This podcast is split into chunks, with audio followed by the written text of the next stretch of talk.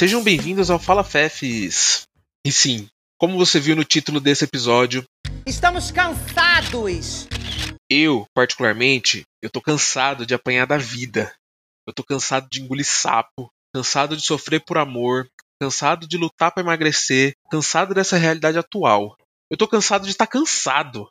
E eu precisava externalizar isso de alguma forma. Quem vai me ajudar a desabafar e entender por que essa estafa nos acomete já estão aqui. O primeiro é ele, o orgulho da Bolívia, o grande vencedor do terceiro torneio de perfil Vanda Games e mais conhecido por todos como Bicha Geográfica. Pode entrar o Ellison Jonathan. Oi, gente! Um beijão, gente! E do outro lado, ela, conhecida por seu carisma que é potencializado quando ela está na horizontal. A advogata Orgulho de Osasco pode entrar Júlia Malcriada. Oi! Gente, parece outra coisa essa descrição. Vou achar outras coisas. Não, é, é- é horizontal de deitada em berço esplêndido, de dormindo, entendeu? O- a pura definição do cansaço. Pra quem pensar errado, é isso daí, viu, Ju? É, para os nossos amigos que estão sempre na live, né, sabem que ah, sempre a gente encontra a Júlia, do nada ela pega no sono e flui, né? Ícone, ícone cansada de Osasco. Sejam bem-vindos, viu, gente? Primeiramente, antes da gente começar esse papo, eu quero que vocês se apresentem pro mundo. Contem pra audiência quem são vocês na fila do pão. Oi, gente, eu sou Júlia. Eu sou, como o Fefes disse, de Osasco. E eu gosto muito de falar isso. Eu sou formada em Direito, mas não sou advogada. Eu sou pesquisadora, eu trabalho com pesquisa. Sou mestranda e sou cansada. Acima de tudo, cansada. Arrasou. Ô, Malcri, explica pra audiência por que, que a gente chama de malcriada. Ah, é porque assim, é uma falta de carisma, né? Não, brincadeira. É por conta do meu sobrenome, que é Júlia Malacrida. E eu passei. Ai, cara, minha vida inteira, infância inteira, com pessoas fazendo piada, falando, ai, é malcriada. Porque, literalmente, se você pegar meu nome e trocar um A do lugar, de um lugar pro outro, forma a palavra malcriada. E aí eu resolvi só aceitar a alcunha. E aí eu, vi, eu comecei a usar isso em tudo quanto é arroba de rede social, já colocava o malcriada mesmo, porque todo mundo falava, ah, quando eu li eu achei que era isso. E aí o pessoal do Vanda Games carinhosamente me chama de Malcri. Eu espero que carinhosamente, né? No meu coração eu digo Claro, que é com assim. certeza. Com certeza. E você era malcriada na infância, Malcri? Ah, sei lá, eu acho que sim, né? Eu era uma criança meio bastante emburrada, assim. Eu era muito tímida. Ah, você não diz. É, não, assim, eu sempre fui muito tímida. E eu tenho uma cara que, assim, naturalmente, eu acho, no meu coração, eu acho que eu tô sorrindo. Eu acho que eu tô, assim, com a cara de simpática. Mas eu tô Uhum. sempre com cara de mal-humorada. E é, é maior que eu. E aí é isso, né? Não tem muito como negar, a gente só aceita. Chega a parte da vida em que você aceita quem você A é. gente só aceita as nossas raízes, né?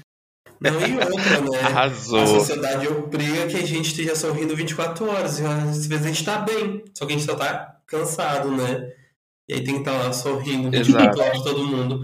Gente, não dá. Nesse Brasil de Bolsonaro, dá. só dá da gente respirar e ainda depende do local. Porque se for aqui em São Paulo, não pode respirar fundo porque a poluição vem. Exatamente. Well, aproveita que você tá com a boquinha aberta, conta pra gente quem é você no mundo. Então, gente, sou o El, né? Sou o Ellison Jonathan, mais conhecido como El. Tenho 28 anos, mas eu tenho uma bagagem assim que muitos idosos não têm.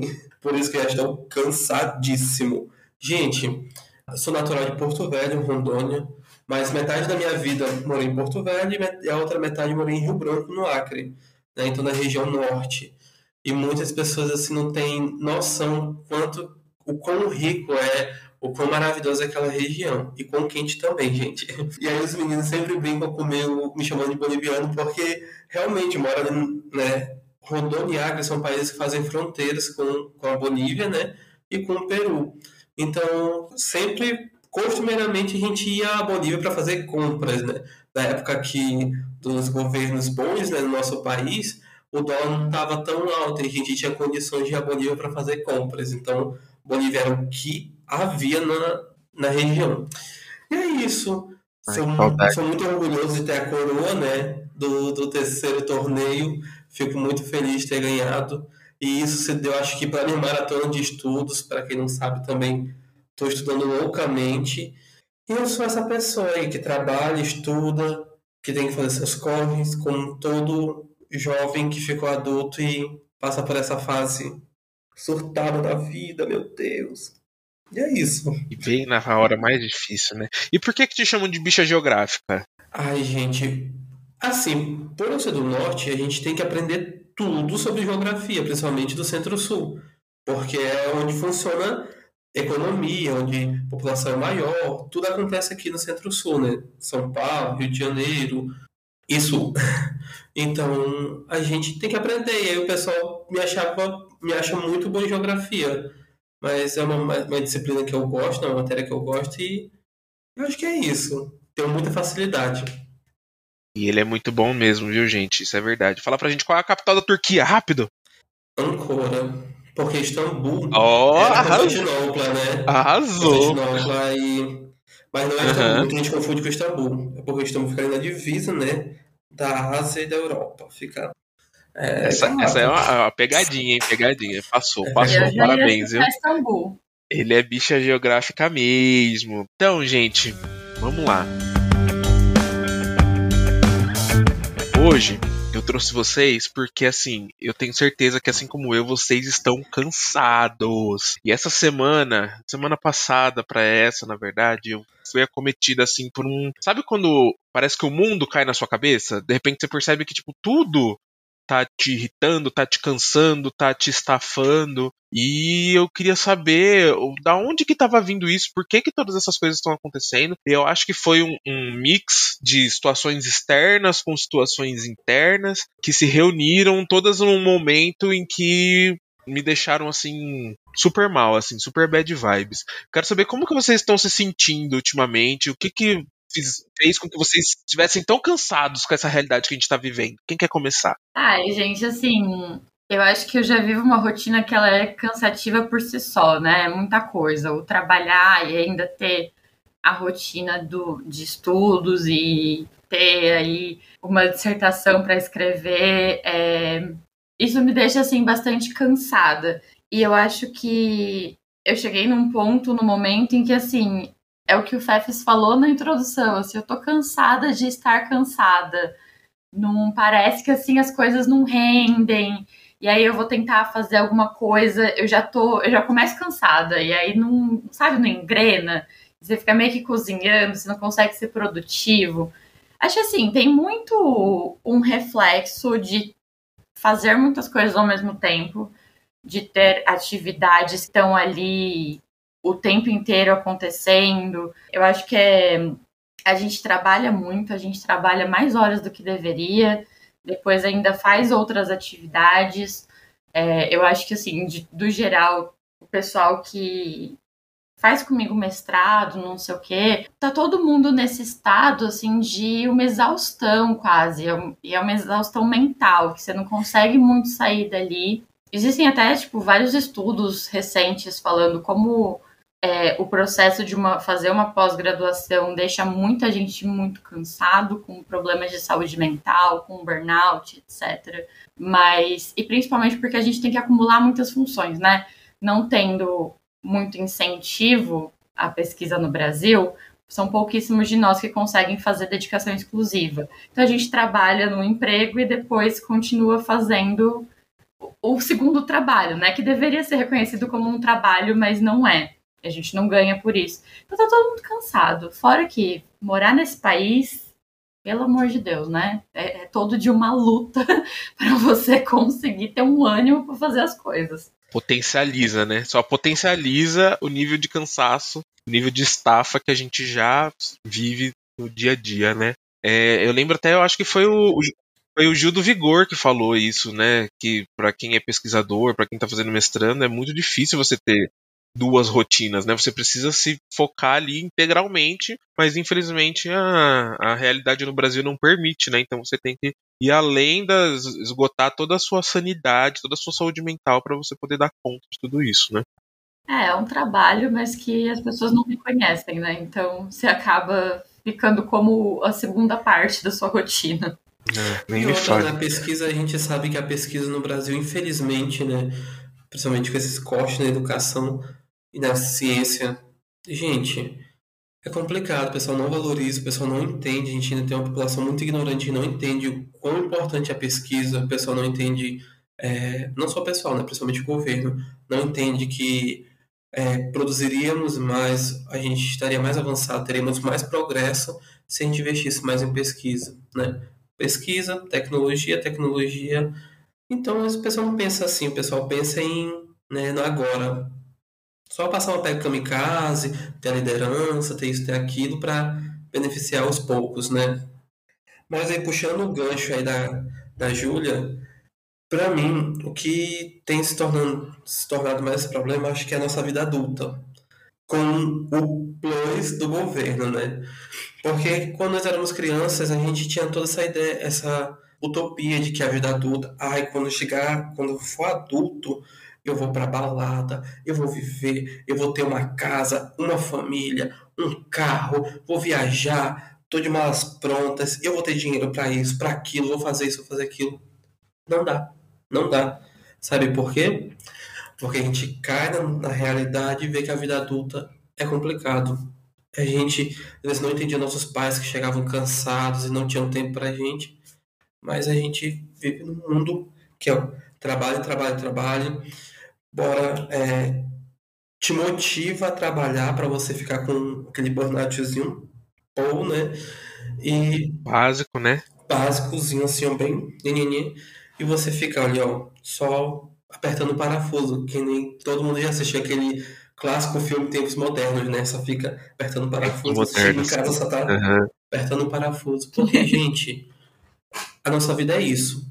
Ah, todo dia a gente tem uma Uhum. rotina de trabalho e a gente tem que viver naquela monotonia. E, gente, não tem. Quer dizer, tempo para onde escapar? Tem, mas é muito complicado. Você estrutura sua vida, estrutura seu pensamento de que seu futuro vai ser X e não é, né? Você tem que lutar muito para chegar onde você está, você tem que disputar com muitas pessoas o seu espaço, né? E tirando isso, né, da, da nossa cansada vida adulta, nós temos o nosso cansado, péssimo governo. Você vê aí que Sim. o que a gente poderia ter melhorado na economia não melhorou, o que poderia ter melhorado em segurança não melhorou, poderia ter melhorado em reformas aí que tanto foi prometido, não veio, tá? Gente, só eu não sou bolsonarista, tá?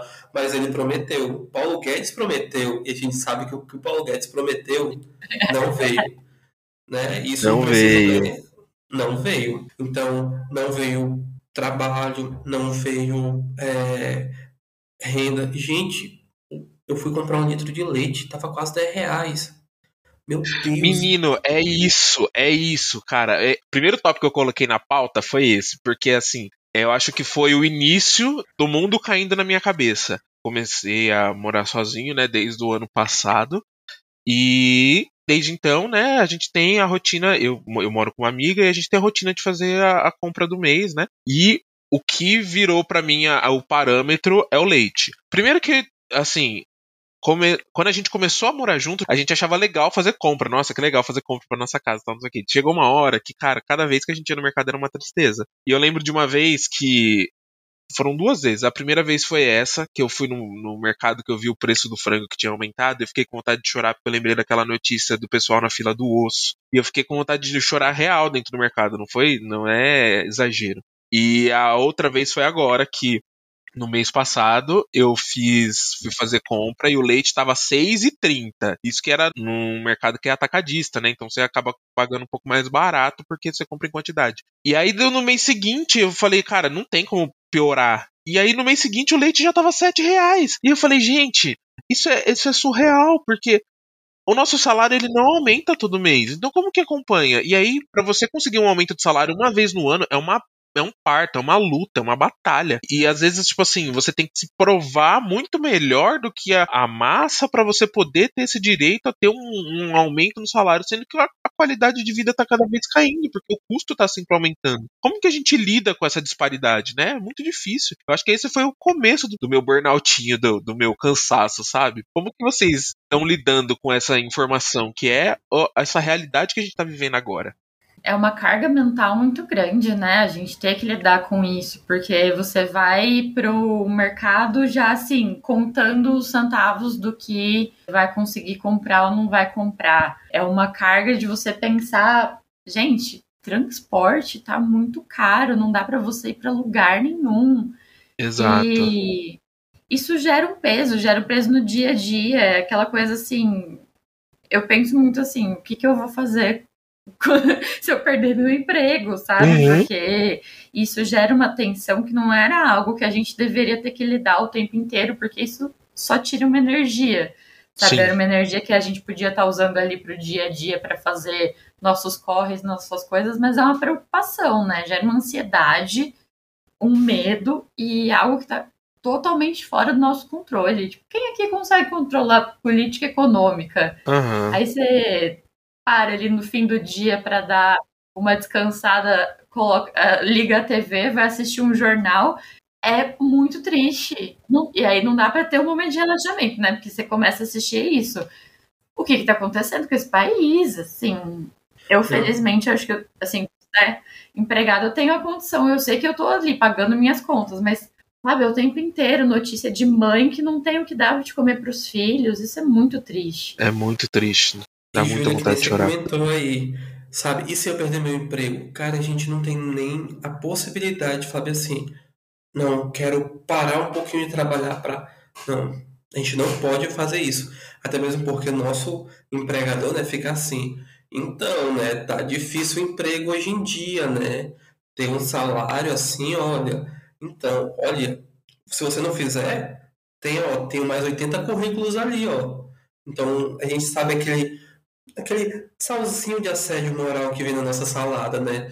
Então, o patrão usa dessas artimanhas também para ficar nos pressionando para que a gente produza loucamente, né? Se mate de trabalhar, sendo que a gente estava ali só para fazer nosso trabalho. E a gente tem que fazer sempre a mais, que eles chamam de proatividade, né? Hum, a gente sabe como essa proatividade, uhum. que é a disfunção, disfunção, né? Mas enfim, realmente, Fefes, quando você falou do aumento, e como eu tinha falado sobre a vida adulta, né? A gente não tinha essa preocupação quando criança, né? A gente só tinha preocupação de que uhum. vamos brincar. A economia estava boa, né? O país chegou até a ser a. Foi a quinta, acho que se não me engano, foi a quinta maior economia do mundo, foi a sexta. Então a gente tinha as contas equilibradas, tinha um desconto na linha branca, papapá. Mas a gente, enquanto, enquanto criança, né? A gente podia só comer, beber, vestir e aí nossos pais faziam isso. A, primeira inflação que eu consegui entender que as coisas estavam aumentando de preço era quando o meu pai dava 50 centavos eu conseguia comprar 10 pirulitos de 5 centavos, aquele pequenininho. E aí, com o tempo, as coisas foram aumentando o valor, né? A gente começa a ver que as coisas estão aumentando, que os 50 centavos que o pai dava já não dá mais, né? E agora passou para ser um real, e esse um real também não serve mais de nada. Gente, eu fui comprar um salgado aqui, tá oito reais uma coxinha. Uma coxinha que é só massa. Meu Deus. Não dá, não dá, uhum. não dá de comer mais besteira nesse mundo. Mas enfim, e quando a gente chega na vida adulta que nós somos responsáveis por comprar nossa comida, pra, por pagar nosso aluguel, por hum, ser independentes, gente, é muito difícil. Porque a gente se vê se vê condicionado a fazer coisas que que vão te sugar, mas para você ter, você tenta ter um bem-estar, mas isso mata seu bem-estar, né? Eu lembro que teve uma época uhum. quando eu uhum. morava no Acre que eu precisei, eu tinha uma promessa, né, de minha chefe disse assim, olha, se você me ajudar a ganhar a eleição da escola, né, eu era o servidor público de uma escola, você me ajudar a ganhar, eu vou te dar a coordenação. E ela só perdeu três votos. Três votos, um de professor e dois de, de pais. O restante foram todos os votos dela.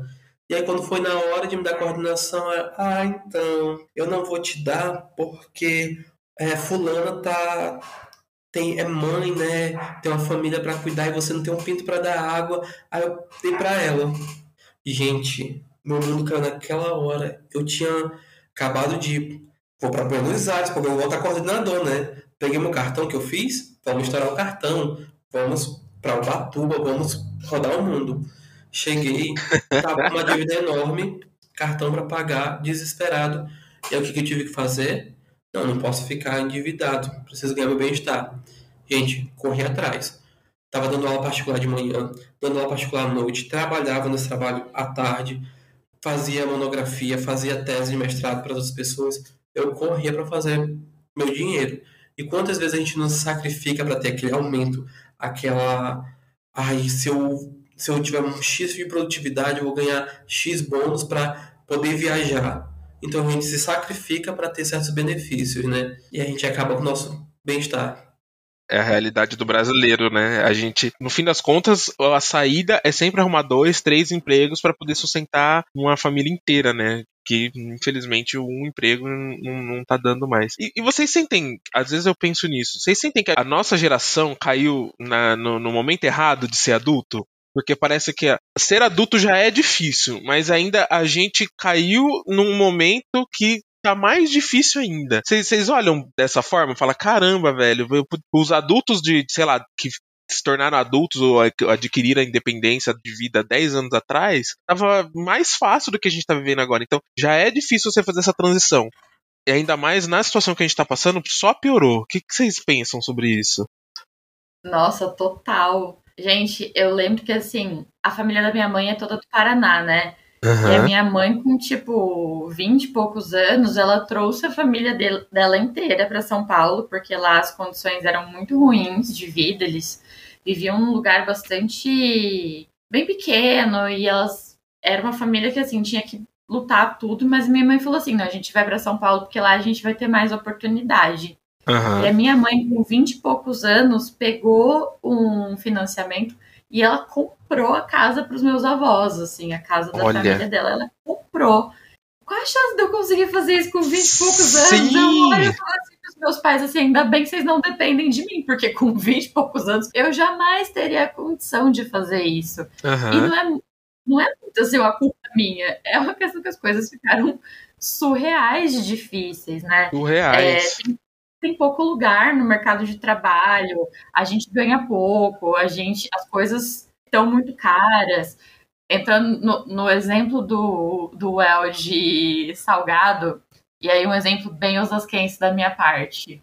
Que Osasco é a capital do cachorro quente, né, gente? Eu acho que isso não é algo que a gente pode negar. Quem tá negando isso aí é oposição, é intriga e essa pessoa está errada. Concordo plenamente. Mas, eu lembro de quando eu tava na escola, tinham várias barraquinhas de cachorro quente na porta da escola sempre. Uhum. E eu lembro de estar crescendo e custava um real. um real cachorro quente. Dogão com uma moeda de um real. Ai, que saudade. Não existe mais hoje. Ai, Gabi, Gente, só quem viveu sabe, né? Nossa, eu lembrei muito lá do Acre, sabe. lá em Rio Branco. Lá na beira do rio tem uma, uma região chamada Gamileira, né? E a gente ia ali para a beira do rio e a gente lá tinha vários é, várias lanchonetezinhas, né?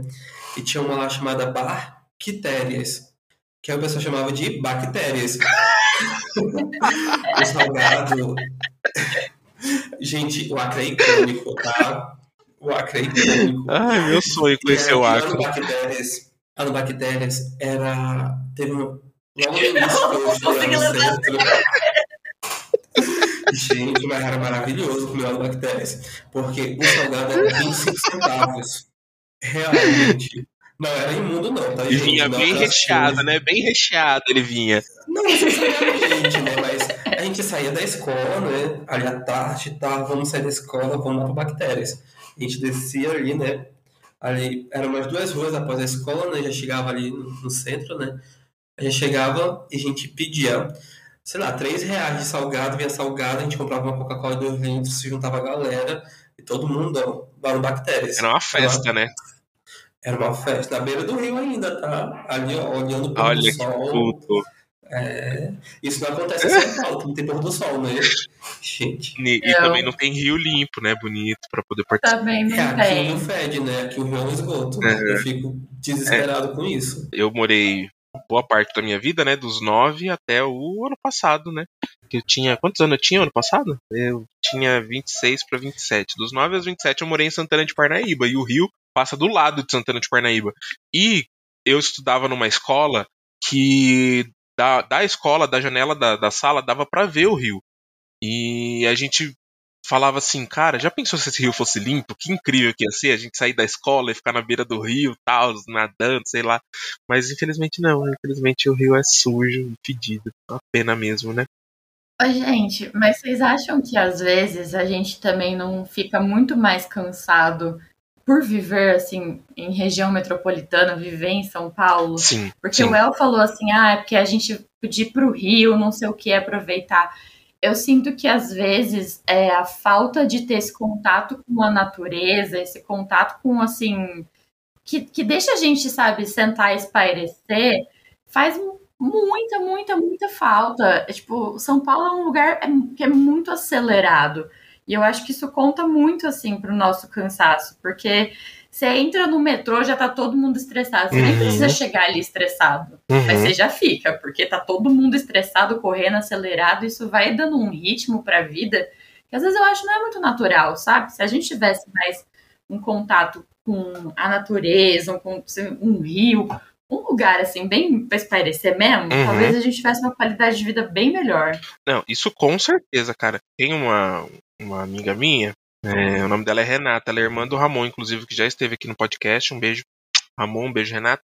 E ela morava aqui em São Paulo, né? E ela, junto com o marido, foi morar agora em Alenquer, no Pará, por umas questões ali de, de, de, trabalho voluntário que eles, que eles se ofereceram, né? E, cara, ela faz os stories do local e, tipo assim, tudo assim na, na, na beira do rio, andando de barco tal. E dá pra ver que a vida daquelas pessoas é muito mais tranquila, cara. Porque provavelmente não vivem um pingo do que a gente vive aqui dentro da metrópole que é São Paulo, cara. Tudo é mais acelerado aqui em São Paulo. Tudo a gente tem que estar tá, o tempo todo produzindo, o tempo todo tá correndo. Você pode ver. Você vai andar na Paulista durante a semana, é o povo correndo um lado pro outro, andando e ninguém olha para ninguém. É muito surreal isso. E isso com certeza contribui para essa estafa que a gente vive. É até bom que o, o El tá aqui, que ele tem essa vivência né, do norte, agora veio para essa loucura que é São Paulo. Conta pra gente, o que, que você sentiu de diferença, Well?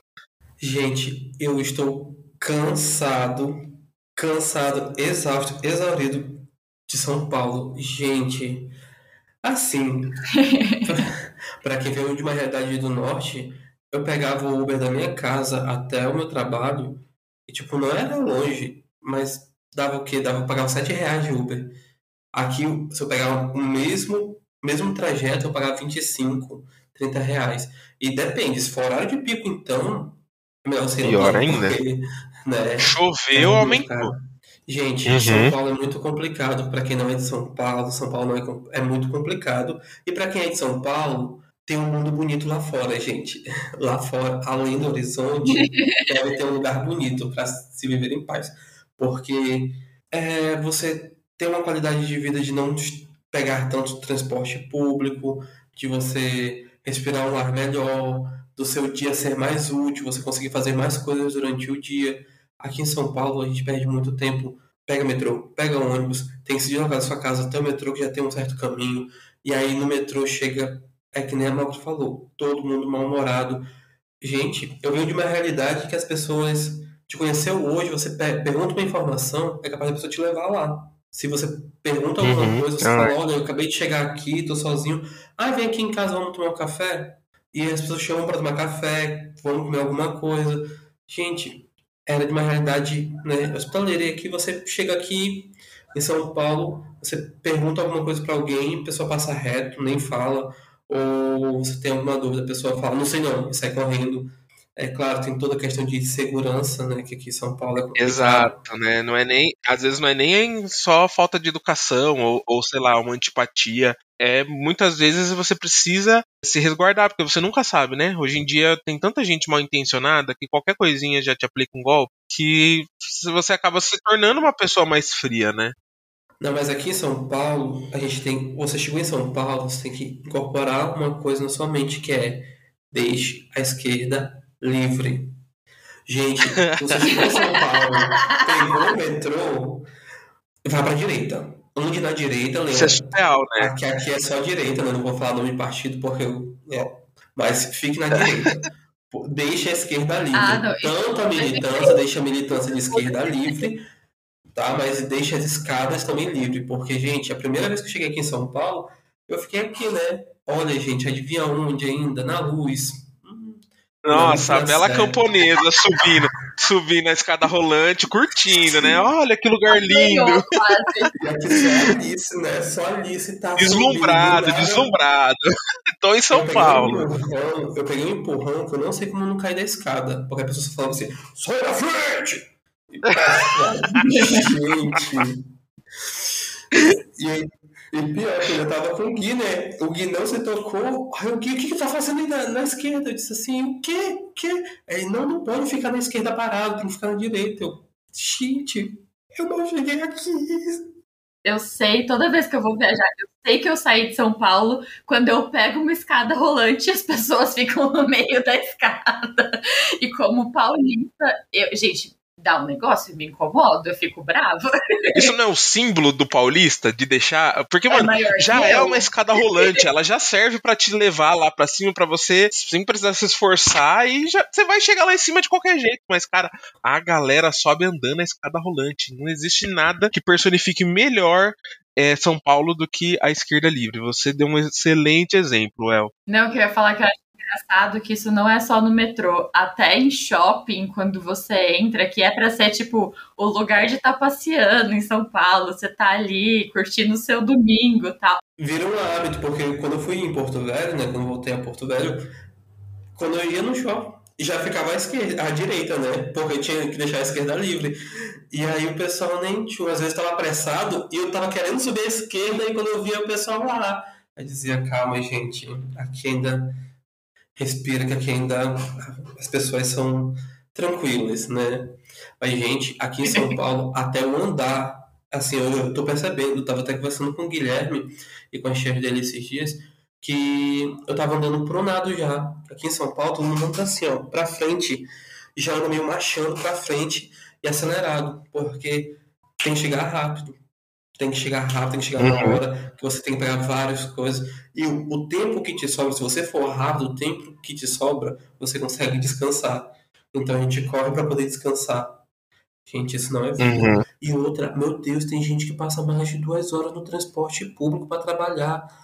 Eu fico Sim. assim, gente, para mim foi uma realidade assim que eu precisei, eu demorei, né, para entender. Mas isso é uma coisa muito de São Paulo. Gente, eu morava no, meus pais moram no extremo de Porto Velho, né, na divisa com a zona rural. Eles moram numa chácara na zona rural. E eu tinha que ir até o centro-norte, na parte norte do centro, já quase no rio lá de Porto Velho. Gente, era 24 quilômetros, eu fazia em 25 minutos, mais ou menos ali assim, porque tinha um bom trecho de BR e tal. Então, meia hora, e eu já achava isso já há um tempão, porque eu já dirigia demais, ó. Passava meia hora da minha vida ali, ó. Gente, isso para São Paulo, ó, do meu curso, eu moro aqui atrás da estação. Eu chego na estação, já é uns 10 minutos. Eu até chegar no meu curso, são seis paradas, até eu chegar lá, é mais ou menos leva uns 40 minutos. Gente, e ir pra ir, pra voltar, e quanto de gente. Isso é super perto, tipo, seis paradas. É na. Sim, na exato. Olha, pra mim, toda vez que eu vou pro, pro centro de São Paulo, eu calculo duas horas pra ir, duas horas pra voltar. Eu não marco nada. Eu já tenho certeza que é isso. O, se for menos do que isso, é lucro, entendeu? Mas qualquer plane... qualquer vez que eu vou me planejar pra ir pra São Paulo, meu cálculo é duas horas pra ir, duas horas pra voltar. E cara, é, agora que a gente tem mais contatos, né, com, com o pessoal do Vanda Games, que a gente conheceu pessoas de, de outros estados, que a gente começa a reparar como isso é absurdo, né? Porque querendo ou não, cara, são quatro horas da sua vida que você passa dentro do transporte público pra você poder ir pro centro de São Paulo. E aí, aí o que, que você tem que fazer? Porque, mano, quatro horas é coisa pra caramba. Aí você estuda no, no metrô, no ônibus, tem que ir preparando, tem gente que trabalha, tem gente que vai respondendo. A cabeça não para. E aí você chega em casa, você deita a cabeça no travesseiro e já começa a pensar nos, nos problemas do dia seguinte. E aí, como que descansa? Não tem como, cara. Eu fico besta com essa realidade. Eu fico, assim, real. É uma coisa que me incomoda muito. E o que me deixa mais triste é saber que meio que é difícil quase impossível você fugir disso. Para onde você vai? Qual é a solução para resolver isso? Porque no final das contas a gente trabalha, trabalha, trabalha para um dia poder descansar. Então é meio, parece que é até meio contraditório, né? Mas a gente trabalha para parar de trabalhar. Tem gente que não vai conseguir, infelizmente. Ainda vai passar por tudo isso durante toda a vida e vai chegar lá no final e ainda vai morrer trabalhando, cara. Isso é muito triste. Porque, né, o INSS, a aposentadoria tá difícil, hein, pra nossa, pra nossa geração. Gente, não, a gente tá difícil. Eu, eu, eu já tenho plena certeza, eu já tenho plena certeza que eu não vou me aposentar pelo INSS. A nossa geração não vai se aposentar pelo INSS. Então, eu tô tentando eu, eu correr atrás agora para eu fazer a minha própria aposentadoria, porque não adianta. A, a nossa geração não pode mais contar com o INSS. Não é muito louco isso?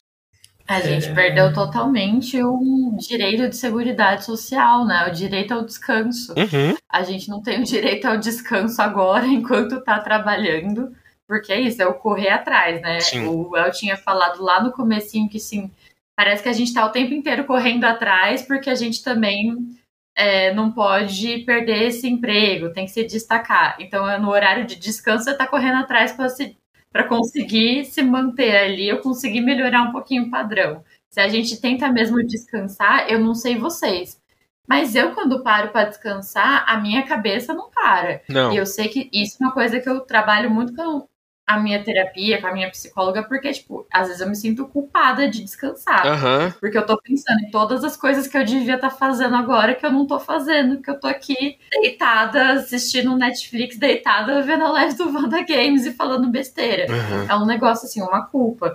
E a gente faz isso pensando que um dia a gente vai ter a, a condição de, tipo, parar de trabalhar e realmente descansar. Mas, gente, do jeito que tá, é, reforma o tempo inteiro é, do INSS, das condições de, da aposentadoria, parece que a gente nunca vai chegar lá. E aí, que horas que vem o descanso? E se quando a gente chegar lá, será que a gente vai ter saúde para aproveitar Isso, esse exatamente. A gente tá meio acabado, né? Uhum. A gente já tá acabado agora, é. e a gente tá na, na, base dos 30 anos. É muito Não, complicado olha, isso, cara. E você pega a população na base dos 30 anos, vocês veem a quantidade de pessoas que estão tomando antidepressivos, ansiolíticos, porque, gente, a gente vive nessa pressão, uma pressão que não basta só nossa pressão interna, né? A gente se cobrando, ainda tem um externo que fala: sabe o teu primo? É, ele é médico, né? Sabe o teu primo? Né? Então, servidor público ganha 100 mil por mês. Ele tem uma mansão lá no Alphaville, que pra Valmachiori, né, Alphaville é... Mas tem uma mansão, viaja todo, todo ano. Sabe que eles têm um apartamento, sabe onde? Na, nos Alpes Suíços. Gente, aí fica toda aquela pressão, né? Parece assim, até tava pensando, sabe aquele clipe do, do Harry Styles? Aquele que ele fica correndo numa, numa parte giratória. Correndo numa, numa esteira giratória, é. né? Que não chega nunca, né? É, que ele fica correndo, correndo esse ciclo e a gente não sai do lugar. Foi perfeito nessa colocação, porque era exatamente sobre esse ponto que eu queria falar agora, que é o quando a gente fica cansado de que a vida dos outros parece dar certa e a gente parece que não. E aí eu acho que vem mais um, um boom, mais um peso na nossa consciência, que é utilizar das redes sociais, mais especificamente o Instagram. Cara, Aí você passa por toda essa estafa já da sua rotina, do seu dia a dia, e aí de repente você abre o Instagram e você vê aquelas pessoas na lancha e viajando para outros países e vivendo uma vida maravilhosa. E aí às vezes, tipo assim, você fala, cara, essa pessoa tem a mesma idade do que eu e tipo, o que que ela tem que eu não tenho, sabe? Será que ela é mais inteligente do que eu? Será que ela é mais privilegiada? Será que ela deu sorte? E isso já vai também te ajudando a dar uma murchada de um jeito. Vocês já passaram por isso? Eu tenho um caso assim de que, gente, e não sou só eu, muitas pessoas que conversam comigo, que estudavam comigo no ensino médio, elas relatam a mesma situação.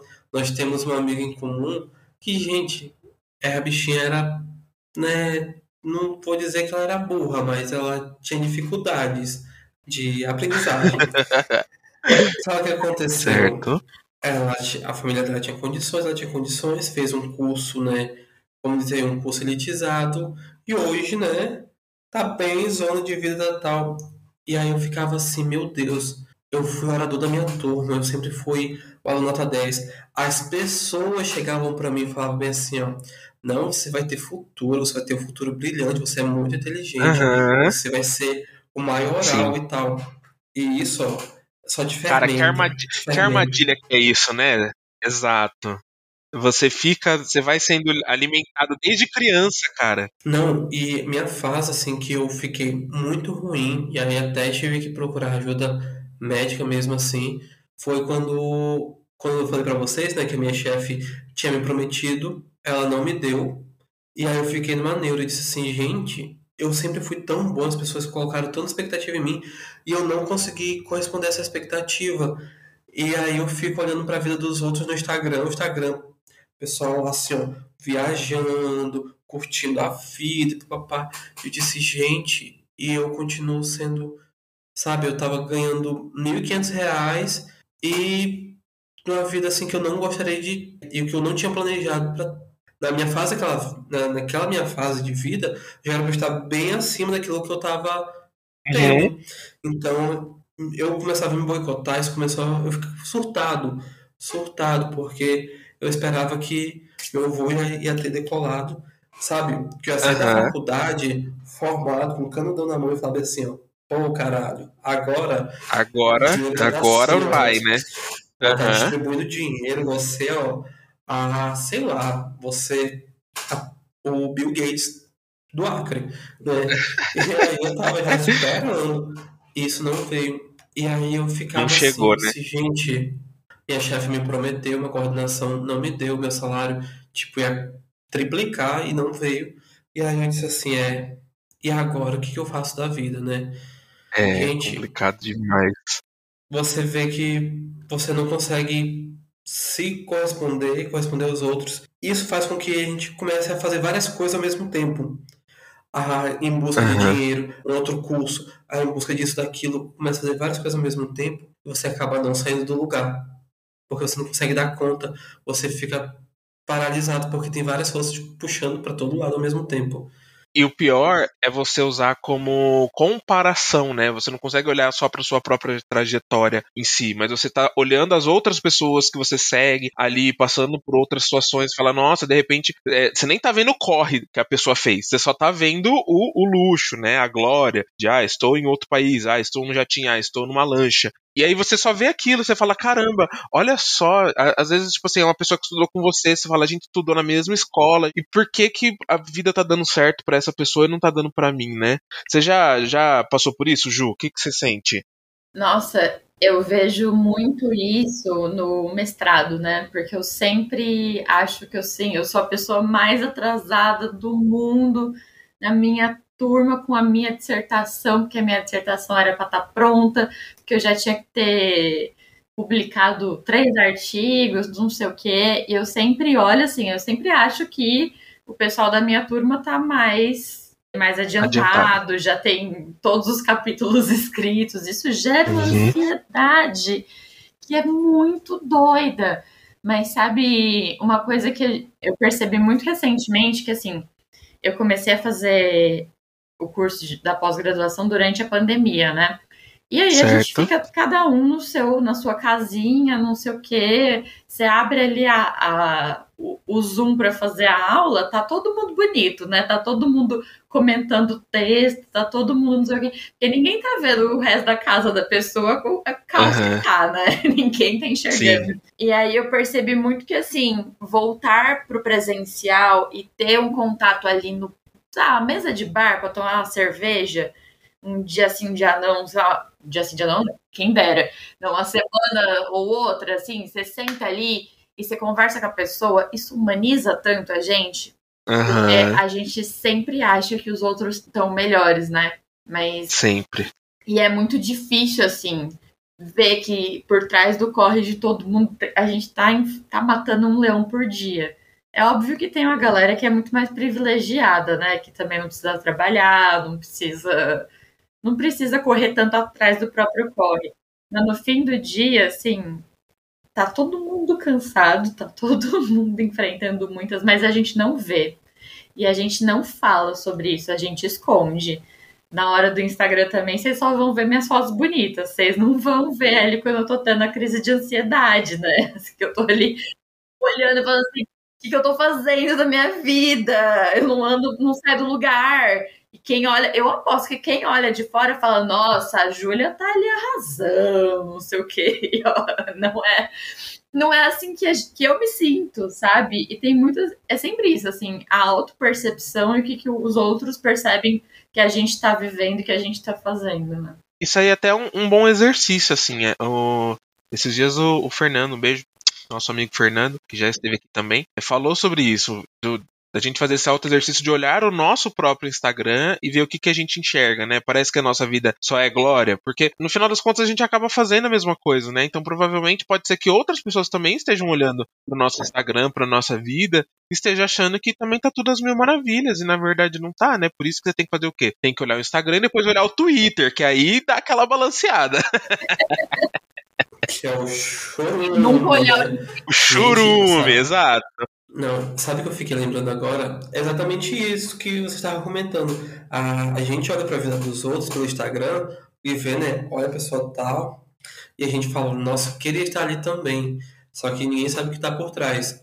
Eu, depois que eu tive toda essa crise, né? A minha irmã, ela mora na Itália há muito tempo, né? Minha irmã, meu cunhado, meus sobrinhos. E aí ela pegou e me fez o convite, né?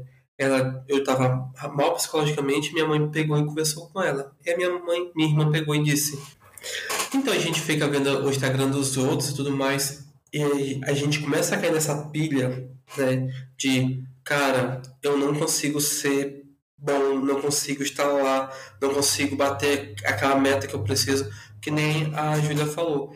Cara, eu fico aqui pensando que o momento que eu estou descansando eu poderia estar fazendo Cara, quanto uhum. eu, eu comigo falo, cara, quanto tempo que eu não vejo uma série Netflix? Eu pago Netflix, pago HBO, eu pago um monte de streaming que eu não consigo dar conta, que eu não assisto. E a gente fica nessa sensação de, poxa, eu pago, mas não consigo assistir. Mas se eu assistir, eu não estudo. E se eu não estudar, eu não vou passar. Uhum. Se eu não passar, eu vou me frustrar. Então, essa pilha de ser insuficiente, de não estar dando conta daquilo que a gente quer, né? A gente não consegue acompanhar tudo.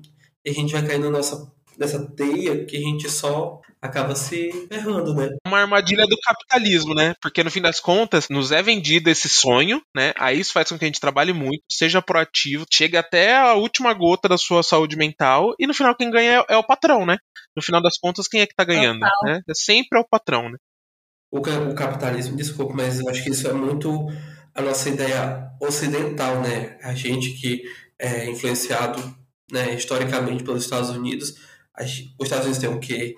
Tem a mansão, a família, né? o homem, a mulher, com um rol de crianças, e que meu filho vai estudar em Princeton, meu filho vai estudar em e o meu filho vai estudar né, na casa do Crica, mas tá todo mundo ali, a vidinha perfeitinha. Só que por trás, né, a gente sabe que por trás a vida não é fácil. Não, não é nem um pouco. Sabe que eu tô cansada? Eu tô ah. cansada de não me sentir gostosa, porque eu tô olhando no Instagram e tô vendo um monte de Ai, gente Júlia. indo academia, fazendo todos os cores, não sei o quê. Eu não aguento mais não me sentir. Cara, isso me mata de um jeito. Olha, você, você entrou num ponto bom, viu? Porque isso é uma outra coisa que Gente, é mais uma coisa, né? Quem tá fazendo todo esse rolê de academia e tal, a gente não, não tá enxergando a batata doce, o frango que eles estão comendo, porque, mano, diz que é uma dedicação manter esse corpo, né? Mas, cara, pelo amor de Deus, gente, você vai uma vez na, na academia, você volta dolorido, todo destruído, e aí você não quer voltar no dia seguinte, e aí depois você quer manter um, um, um shape igual o, que a sociedade tá impondo que é bonito, mas nunca, cara, isso é muito impossível. Eu fico chateadíssimo quando entra nesse assunto. Ô, Malker, a gente tá muito junto nessa. Não, eu compartilho total com vocês.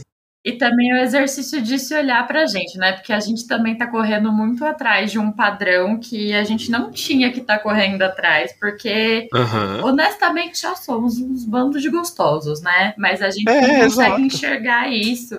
E aí parece que é outro, outra coisa para correr atrás, né? É outra tarefa. Normal, eu acho que isso também é porque a gente tem essa dificuldade de se respeitar, né? A gente pensa, idealiza tanto ter a vida do outro, que a grama do vizinho é mais verde que a nossa, que a gente deixa de nos respeitar, de nos entender enquanto pessoa, né? E enquanto ser que tem suas limitações, tem suas coisas, e a gente tem que e a gente tem nossa individualidade, a gente tenta viver a vida do outro, né? A gente tenta focar naquilo. E cara, isso é muito complicado porque a gente nasceu já se, se comparando, né? Nossos pais desde criança não vão colocar essa roupinha para ficar parecido com o filho de não sei quem, vamos tem que ter a boneca da Xuxa porque fulana tem a boneca da Xuxa. Então sempre foi essas comparações, né? De ter porque o outro tem, de ser porque o outro é. Então, uhum. acho que a gente tem essa dificuldade de. Não, não digo que a gente não tem uma identidade, mas a gente quer incluir na nossa identidade coisas semelhantes dos outros. E a gente acaba sendo, em alguns momentos, é claro, enquanto a gente não cai em si, a gente começa sendo uma coxa de retalho da identidade dos outros. E aí, será que, né, quando a gente para e fica, nossa, mas aquela pergunta da Gabi, quem é o Ellison por o Ellison? Né? Você fica assim, caralho, quem sou eu? Mano, quem sou eu? Cara, esse é um bom exercício de se fazer, porque no final das contas a gente sempre quer o que o outro quer, a gente quer ser o que o outro é. E no final das contas, quem ganha de novo? O capitalismo, porque é nessa hora que eles te vendem o produto para emagrecer, te vendem aquele negócio para te deixar mais bonita, aquele negócio que vai deixar a sua pele mais lisinha. E aí você vai se entupindo, entrando em procedimentos que caríssimos, inclusive, e aí você tem que trabalhar para poder bancar esses procedimentos, e muitas vezes você está tentando chegar num padrão que nem você gosta, assim, sabe? Tipo, você acha que gosta, mas no fim das contas você só quer copiar um, algo que é dito pela sociedade como é bonito. Cara, isso é muito louco, porque eu vou pra academia hoje em dia, né? Eu sei que eu tenho uma questão de saúde, que eu preciso mesmo fazer exercício por conta de saúde, mas tendo saúde é o que importa, né? Dane-se o, o, formato do seu corpo. A gente tem que olhar pra gente e se sentir bonito do jeito que a gente, que a gente é. E eu gosto muito de fazer fit dance na academia, né? Então geralmente eu vou, aí eu faço musculação, depois eu faço fit dance. E aí no, no momento do fit dance você dança na frente do espelho, né? E cara, eu percebi que eu não conseguia olhar para mim mesmo dançando no espelho, porque aquilo sei lá, me deixava agoniado de alguma forma. Não sei se eu não achava aquilo bonito ou se era estranho para mim me ver dançando ali e tal. É, ainda mais porque eu por ter um corpo gordo, né, que é completamente diferente da maioria, né, a maioria das pessoas que, estão lá geralmente são magras e alguns até mais sarados, musculosos tudo mais, e de repente tem uma pessoa gorda ali no meio dançando todo mundo e, e, é, e é, uma imagem completamente diferente do que das outras pessoas dançando, né, tem uma barriga que balança, e aí tem um, um gingado diferente, aí tem uma protuberância que os outros não têm. E, cara, e aquilo me incomodava de alguma forma. Quer dizer, eu acho que até ainda incomoda. Eu tô fazendo esse exercício de mudar essa imagem, né? De começar a olhar mais para mim, porque eu percebi que eu só olhava pra professora dançando para tentar copiar os passos dela, mas eu não olhava para mim mesmo porque eu, eu não conseguia ver beleza naquilo. E isso é muito louco, porque a gente precisa começar a encontrar beleza dentro de nós, porque não é a, a sociedade que vai ditar se a gente é bonito ou não. Nós somos, todos nós somos belos, né? E é isso que a gente tem que lembrar todos os dias e olhar pro espelho e falar: caramba, eu sou gostosa mesmo, igual você falou, Ju. Todos nós somos. Ah, vamos, vamos se valorizar, porque é aí que começa a roda, né? A roda do capitalismo, do corre atrás, do, do, do e, e termina onde? Na estafa não é mesmo? Mas a gente esquece, né, Fefes? Esquece. A gente esquece disso o tempo inteiro e uhum. fica chateado, e fica insatisfeito, Sim. fica é. mal. Não digo que é fácil. Eu tenho dificuldade em receber elogios relacionados à aparência, sabe? Quando alguém me fala que eu sou bonito, é porque tá querendo ser agradável, sabe? Tipo, eu não consigo acreditar, simpático, eu não consigo acreditar que aquele elogio foi genuíno, digamos assim. Vocês já passaram por isso? O tempo inteiro. O tempo inteiro, nossa. Não, Gente, eu, muito, pra você. Né, também. Sou uma pessoa gorda mal. também, então sei que. E, cara, eu acho que vocês dois estão lindos, cara. Vocês são lindos, maravilhosos. eu também acho isso de vocês, mas é oh. terrível. Eu é tipo, a gente sabe... de vocês, gente. É. Olha a pele da Júlia. Olha, não, a, o glow da gata, milhões, milhões. Gente, vocês não estão vendo isso, mas vai ter uma Vai ter uma fotinha lá no Instagram do Fala Fef, vocês vão ver o glow da gata, de milhões. Tô cansada de ser feia. acredita? a, gente, a gente cria umas, umas, narrativas na cabeça que, assim, elas não correspondem à, à realidade.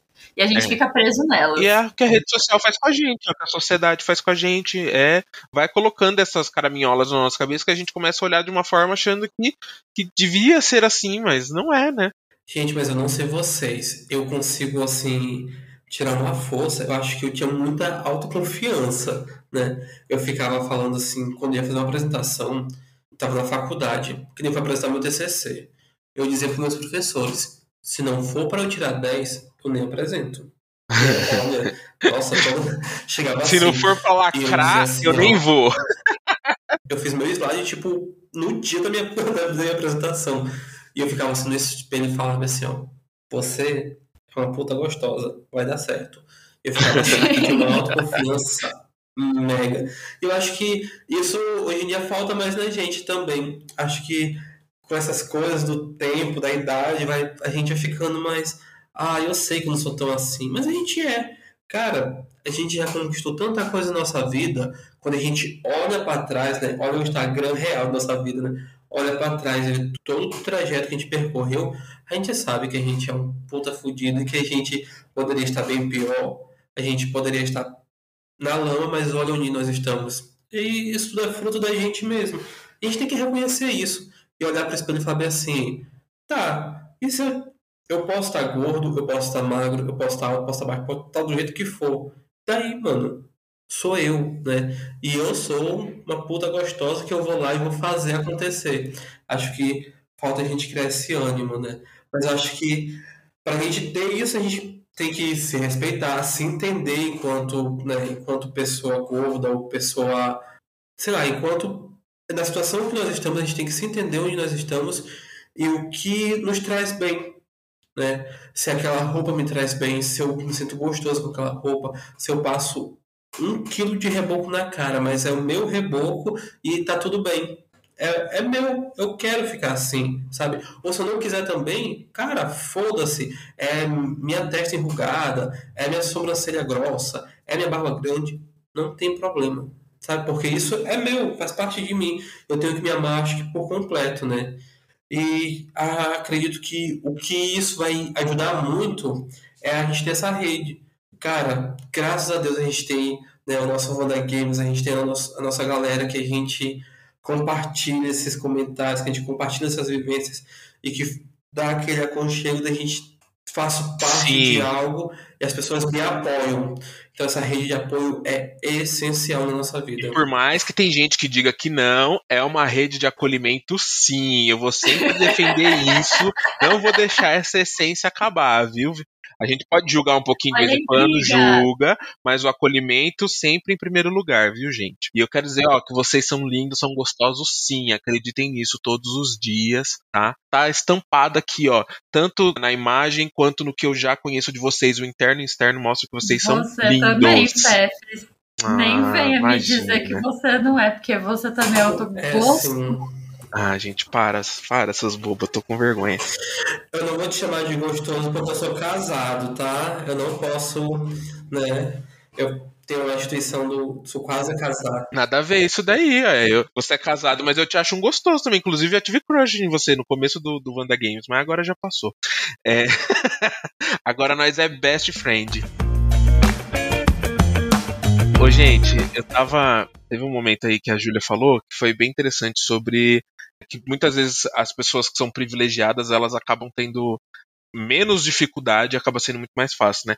Isso é um negócio que também me incomoda bastante, porque eu fico pensando, é tão injusto, né, que às vezes a gente vê aqueles discursos da meritocracia, né, de que você vai fazer e você vai receber na mesma quantidade. E cara, isso é uma baita de uma falácia, né? Porque no fim das contas a gente sabe que não sei se vocês já viram aquele vídeo que mostra, explica mais ou menos como que a meritocracia não existe, no qual tem uma pessoa subindo a escada rolante, uma pessoa subindo uma escada normal e uma pessoa subindo uma escada rolante que desce. Então, tipo assim, é como se cada um começasse já de um patamar diferente e tivesse uma trilha diferente para você poder seguir e, e fazer a sua vida, né? E, cara, isso é muito difícil. Eu lembro que eu trabalhei numa empresa, ah, esse podcast gosta de falar de empresa e do mundo corporativo e falar mal, né? Eu lembro que eu trabalhei numa empresa, eu não sei se eu cheguei a comentar isso no outro episódio, mas de ouvir pessoas que trabalhavam lá, que primeiro que eu já sabia que eram pessoas que conseguiram fazer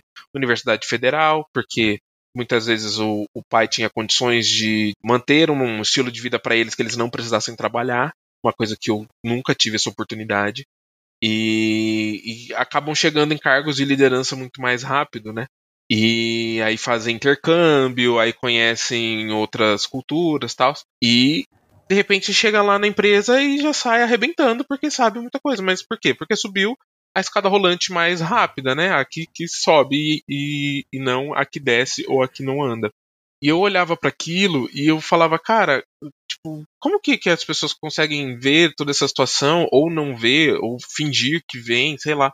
E dizer que a meritocracia existe, sabe? Porque, tipo, eu me lembro que na minha época, quando eu terminei a escola, eu fiquei seis meses sem estudar, né? Eu, na verdade, eu perdi o prazo para eu me inscrever no, no SISU e no ProUni. E no final das contas, eu só fiz faculdade porque eu consegui passar no ProUni e consegui uma bolsa 100%, porque eu já tinha plena certeza que a minha mãe e meu pai eles não iam conseguir pagar uma faculdade para mim. E aí eu consegui, é, assim, graças ao ProUni, né, consegui fazer a faculdade, mas também naquela mesma realidade, trabalha de dia e come alguma coisa, engole, volta para a faculdade à noite, depois vai, dorme e cara, e aí de repente vem um coach dizer que a meritocracia existe, sabe? Isso é tão injusto. Vocês já se depararam né, com essas situações? Como que fica para vocês?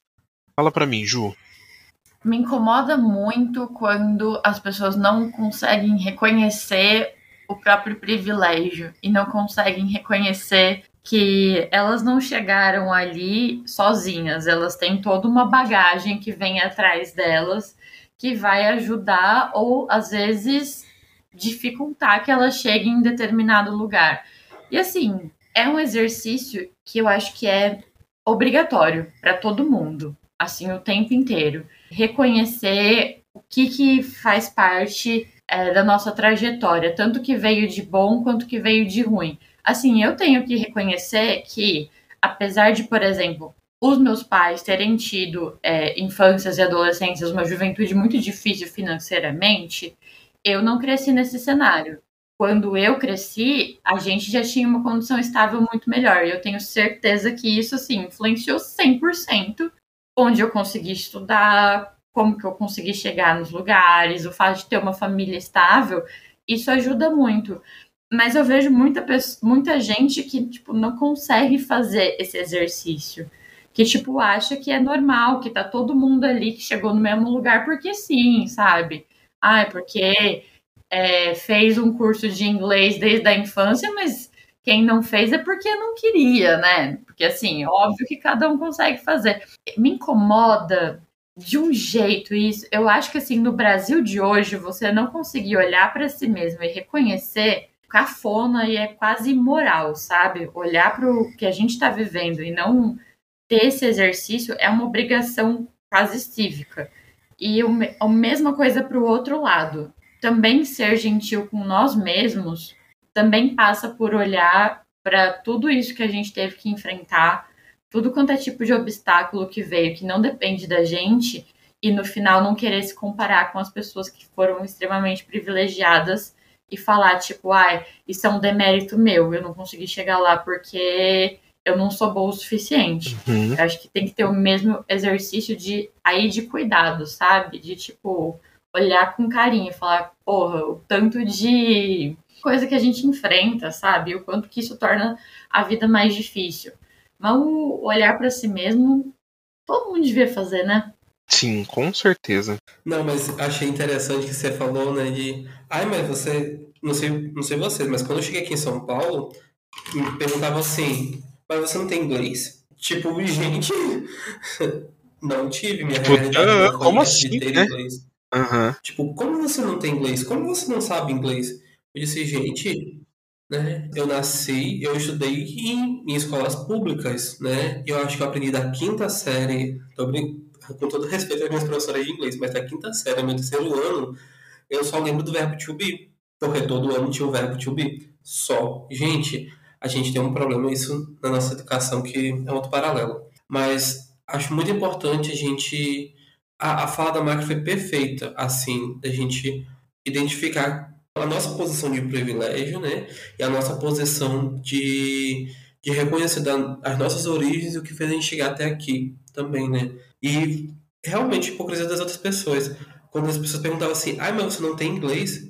E, gente, minha realidade não era essa. a realidade da pessoa de, tipo, os pais sempre financiaram os estudos, sempre estudou escola particular, que depois fez não sei o que, que fez não sei o que, que hoje ascendeu na vida. Gente, nossa, a realidade do Brasil não é essa. Isso é de bolhas, né? De certas bolhas, de certos grupos que têm esse privilégio, e não, não é a realidade da maior parte da população. Assim, como a Julia estava falando, recentemente eu fiz muito essa reflexão, porque eu julgava meu pai. Julgava muito porque teve uma época que meu pai estava bem de vida e nunca me colocou no curso de inglês, né? Por conta da cobrança das outras pessoas. Uhum. Né? Eu fiquei com essa raiva dele. Mas depois eu fiz exercício. Gente, meus pais se casaram, meu pai teve 20, meu pai tinha 21 anos, minha mãe tinha 12. Eles moravam né, no meio do mato, no seringal, eles foram seringueiros, eles foram é, garimpeiros. Minha mãe carregou várias vezes meu pai nas, nas costas, por conta que meu pai tinha malárias, assim. Em um ano tinha 12 vezes malária, tipo, uma por mês. Caramba! E morava em casa de paxiúba, eles matavam caça, sabe? Matavam animais, salgava eles para poder comer. Era essa a realidade deles, essa é a uhum. realidade né, de algumas pessoas ali do norte. E até um, quando eles conseguiram se desenvolver, vieram para a capital, conseguiram bons empregos, conseguiram uma boa estrutura, uma estrutura razoável na vida, isso levou um tempo, né? E essa foi uma caminhada deles. E quando nasci, já nasci numa posição em que já tinha uma estrutura, né? Ok. Então a gente olhar para isso, entender que, poxa, meu pai não tem, meu pai não tem o ensino fundamental, e eu entender que ele não entendeu o que é um curso de inglês para mim, né? a gente tem leva um tempo para a gente assimilar essas coisas. Mas é isso, a gente tem que olhar a nossa luta também. Olhar, cara, eu poderia estar, tá, sei lá, desempregado, poderia estar tá numa situação bem pior e hoje estou numa situação boa, né? Também sou, assim como o Fefs, também sou filho do ProUni, né? Graças a Deus consegui uma bolsa integral, mas tinha que já tinha que morar só, né? Por uma situação familiar, tive que morar só. E fiquei lá no Acre, sozinho, com 18 anos, tendo que trabalhar, né, tendo que estudar. Às vezes fazia, intercalava um trabalho com um estágio para dar tudo certo, para ter uma renda maior e sobreviver com salário mínimo, fazer faculdade e fazer todas as corres da vida. É a vida adulta, né? chega para todos, né? Entrar para a faculdade é uma coisa, sair é outra, né? Porque aí beleza, poxa, conseguimos, ufa, consegui entrar na faculdade, mas e agora para sair? É a outra parte que é bem complicada. E aí, sabe uma em relação ao, ao privilégio também? Eu lembro que quando eu trabalhava nessa empresa, que eu via essas situações, teve uma vez que eu escutei é, um grupinho de, de pessoas privilegiadas, que essas pessoas elas acabavam fazendo amizade, né? Do nada, viravam um, um grupinho entre eles. E aí eu vi eles contando, conversando sobre perrengues em, em aeroportos. E aí eu falei, ah, quando eu fui para Marrocos eu passei por isso. Aí o outro falou, ah, a mesma coisa que eu passei pela Ilha de Páscoa, tal, não sei o que. E aí eu comecei a reparar que todo mundo ali já tinha feito intercâmbio, já tinha viajado para outros países e tudo mais. Falei, cara, eu acho que é, é isso, eu acho que isso faz parte do caminho, né, para você poder. E aí eu falei, o quê? Vou fazer intercâmbio, porque é uma coisa que eu sempre quis, mas eu não nunca pensei que, que eu conseguiria, que seria possível eu fazer, né? Então eu comecei a me preparar para o intercâmbio e tudo mais, pedi as contas, fiquei entrei em aviso prévio e aí tipo assim faltando 15 dias para eu sair da empresa, para eu cumprir o aviso, o que aconteceu? Lockdown, o mundo fechou todinho. E aí eu falei o quê? Nossa, que triste, Pepe. Pois é, menina. E aí o que, que aconteceu? Poxa, o, o meu coordenador na época, ele até falou: Ah, você. Talvez seja até bom você ficar mais um pouco e tal, não sei o quê. Eu falei: Não, eu, eu vou, vou sair mesmo, porque daqui dois meses tudo volta ao normal. KKK, né, gente? O que, que aconteceu? Amigo, Estamos aí até hoje, nunca fiz esse intercâmbio e a, o sonho de, de viver numa outra realidade, de um, de um país em que as coisas realmente funcionem, é, não veio aí. Vocês que. Eu sei que vocês já tiveram essa vivência, né, de, de morar em outros países, eu queria que vocês contassem pra gente é, como que foi é, viver essas outras realidades? Vocês acham que é, realmente viver em outro país dá uma nova esperança, uma nova perspectiva, ou não, realmente a realidade cansada é independe, ela eh, transcende as barreiras regionais, digamos assim. Conta para mim, Ju, você, para onde você foi e como é que foi?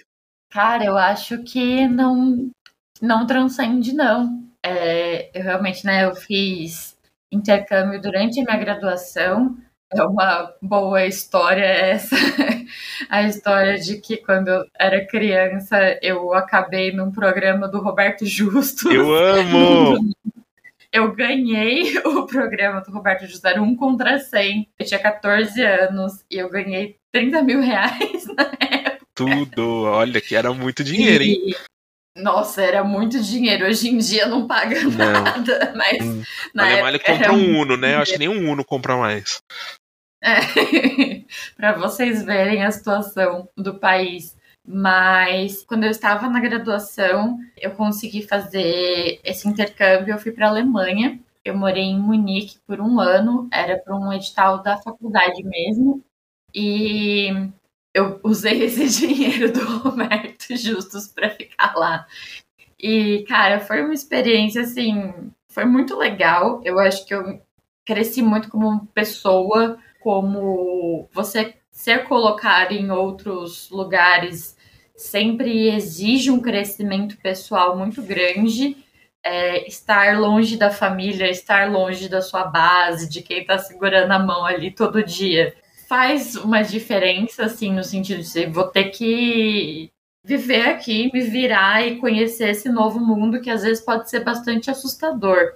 Mas foi uma coisa muito enriquecedora. Mas eu acho que, assim, principalmente na nossa pauta de estar cansado, eu acho que foi uma coisa que foi muito gritante para mim.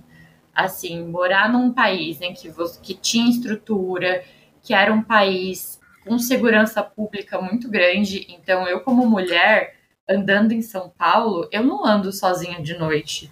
E quando eu ando, às vezes, mesmo durante o dia, eu tô sempre alerta, né? Sim. É sempre assim, olhando para tudo quanto é lado, eu morro de medo de acontecer qualquer coisa. E não só de ser, tipo, assaltada. Eu tenho medo de violência, de violência física, violência sexual, que é algo que a gente não pode negar que tá aí. Aham. É a realidade que a gente vive aqui. Não ter isso lá e, assim, andar 11 e meia da noite, pegar um metrô sozinha pra ir pra sei lá onde, porque eu queria ir e tá tudo bem, isso trazia uma, uma segurança, assim, um, um, um descanso mental maior. E eu acho que é algo que eu falei mais cedo, que eu perguntei pro El, que ele falou de como que é morar no norte, que é um ritmo diferente de São Paulo, isso eu também senti muito. Assim, eu vejo que em países em que as pessoas são mais estáveis financeiramente, elas têm uma segurança maior, elas têm políticas públicas para caso elas precisem parar um tempo, as pessoas vivem uma vida mais, no- mais Leve, ok, assim, né? sabe? mais normal, não é acelerado, você não tá o tempo inteiro correndo atrás das coisas. Os alemães, eles param no meio da semana para ir no parque e tomar uma cerveja, Ai, sabe? Isso é algo impensável aqui Aham. totalmente impensável. E, e, assim, eu realmente era uma pessoa mais descansada. Tá bom, eu tava só. Aquele ano eu não trabalhei também, eu tava estudando, eu tava vivendo a boa vida, tava.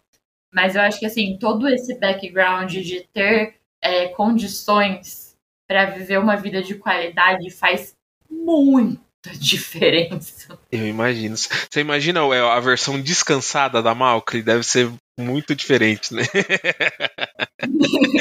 Meu Deus, deve ser, ó, hum, né? Gente, deve ser eu era eternamente em berço esplêndido. Se ela já é milhões Outro cansada, imagina descansada, né?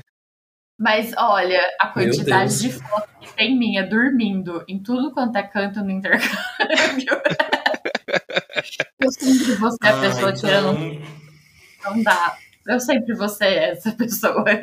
Ai, que delícia, Malcri. descansada, né? Cansada descansando, né? Em eterno descanso. Conta pra gente a sua experiência, Well. Então, eu tive essa experiência de morar fora, né? O que, que aconteceu? Com toda essa fase né, depressiva, né? De, de não ter conseguido a coordenação na escola que eu trabalhava, de não ter, ter feito vários concursos. Meu Deus, eu viajei muito, fiz muitos concursos, trabalhei para viajar, né?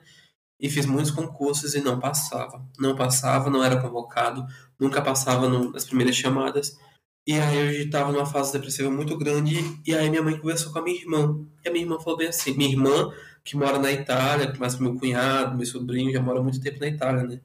E eles conversaram comigo. Aí a minha irmã conversou comigo e disse: Mano, faz o seguinte, vem aqui pra Itália, pede afastamento do seu trabalho, né? Quando a gente concursado, a gente tem direito a afastamento, né? Pede afastamento e vem passar aqui um período com a gente e faz mestrado aqui. Vem fazer teu mestrado aqui. Tu já tem graduação, já tem pós, vem fazer mestrado. Eu disse, caramba, eu vou fazer mestrado na Europa! Uh, milhões, já pensou voltar com um diploma europeu, né? Chegar assim, ó, só dando carteirada, falando, você tem? Eu tenho. Essa ideia é que a gente tem, né? Aham. E aí aconteceu, lá fiz as malas, fiz a despedida e tal, né? Vamos fazer despedida e vamos. E aí a história não foi bem assim, sabe? O que aconteceu? Cheguei em novembro de 2019, né? E quando ia começar as inscrições do mestrado, adivinha o que aconteceu? Que? Pandemia, né? Veio a nossa. Covid que está até hoje. E aí, tirando isso, assim, as, as questões não foram favoráveis para que eu ficasse para estudar. Então, comecei a trabalhar. E eu passei a dar mais valor à vida. Gente, eu reclamava, dizendo assim: ah, eu sou concursado, ganhando um salário baixo, não sei o que e tal. Gente, eu passei a dar tanto valor à estabilidade, passei a dar valor ao meu emprego. O que aconteceu? Fui para a Europa, né? E aí a gente não vai com muito dinheiro, né? Porque a gente não é filho de barão, né? né? A Aham. gente vai com dinheiro contado e tudo. E aí acabou a começar, né? Cheguei lá, e não, foi em dezembro praticamente, né? E aí quando deu em janeiro, né? Começou a... O dinheiro tá acabando. E aí falei pro meu cunhado, olha, você não me arruma um emprego? E aí ele, ah, peraí. Gente, eu fui ser ajudante de eletricista. Eu nunca tinha. Eu não, e gente só sabia colocar um plugue na tomada, sei lá. Nunca, nunca tinha. Gente, eu não entendo nada manual. Eu sempre fui de estudar, trabalhar em coisa administrativa, né? Técnica administrativa. Agora, você pedir para fazer algo braçal, eu nunca tinha pego uma enxada na vida, né? Mas na Itália eu peguei. Então, comecei como ajudante de eletricista, carregava fio, sabe? Vocês não imaginam quão pesado é várias né, coisas de fio, e subindo, descendo escada, indo pro último andar na escada, descendo, carregando um monte de fio nas costas. E assim, é uma aventura, quer dizer, aventura assim, tem que trabalhar, tem que ir atrás de dinheiro, tem que ir atrás de outra coisa. Veio a pandemia, e durante a pandemia a gente parou ali dois meses, porque entendo, o Brasil não tem governo, o Brasil tem um desgoverno. Lá fizemos dois meses de lockdown, ficou março e abril fechados. Quando é primeiro de maio, né, começou a abrir as coisas aos poucos. Sabe como está hoje aqui no Brasil? Estava lá no maio de 2020, eu estava abrindo aos poucos. Uhum. Então, voltei a trabalhar e vamos trabalhar, né? E até que bateu uma fiscalização, gente. Imagina, bateu uma fiscalização e eu não era regular, né? E aí o que acontece? Ligaram lá falando assim, ó, lá a fiscalização tá aqui. Só falaram assim, Jonathan, a fiscalização tá aqui. Caraca. só chamava de Jonathan, né? Por debaixo da minha roupa, eu usava, sabe aqueles macacão de Uhum. sei lá, macacão. Eu só, eu por baixo eu ia com roupa de caminhada, sabe? Aham. Aí que eu fiz, só tirei a roupa, coloquei dentro da mochila, coloquei a mochila nas costas, pulei o muro. Quando o pessoal começava a rir, todo mundo ficou me assistindo, sabe? Eu pulei o muro, né? Tipo, pessoal começou a gritar Kung Fu Panda, Kung Fu Panda. Ai, não. Correndo como se estivesse caminhando. Gente, e aí no meio da caminhada, assim, que eu tava indo pra casa, né? Eu fiquei assim, eu disse, caramba, olha que eu tô me sujeitando. Trabalhar de uma forma ilegal, né? Podendo ser deportado, né? É, Eu tava ali numa situação que eu não podia trabalhar, né? Que eu tava aguardando uma permissão.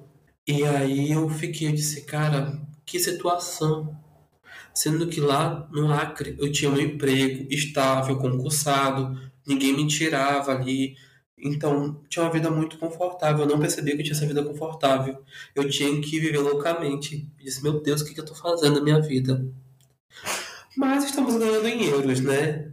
Aham. Então, enquanto num país que aqui a gente compra um, um pacote de macarrão por 5 reais, lá a gente comprava um quilo de macarrão por 50 centavos de euro. Então, né, tem toda essa questão. Aí eu queria falar que, junto a isso, a gente, que nem a Malcolm falou, que as pessoas têm uma qualidade de vida maior lá. Cara, tem. O pessoal, tipo, não vive para trabalhar. O pessoal trabalha, né, para manter seu, sua vida, assim, seu bem-estar. Tipo, o pessoal ali todo dia tomava uma taça de vinho, todo dia tomava uma cerveja, porque, sei lá, uma garrafa de vinho é 2 euros, né? Uhum. E, tipo, lá, vamos dizer que as pessoas ganhavam em média, tipo, o salário mínimo lá seria uns 1.200 euros, né? Que lá uhum. não é regulamentado, mas as pessoas ganham razoavelmente bem, que dá de viver, dá de pagar aluguel, dá de manter uma vida ok, você sair, beber, curtir. E, eu, e tipo, brasileiro não vai para isso, brasileiro vai, né, para morrer de trabalhar, como aqui no Brasil.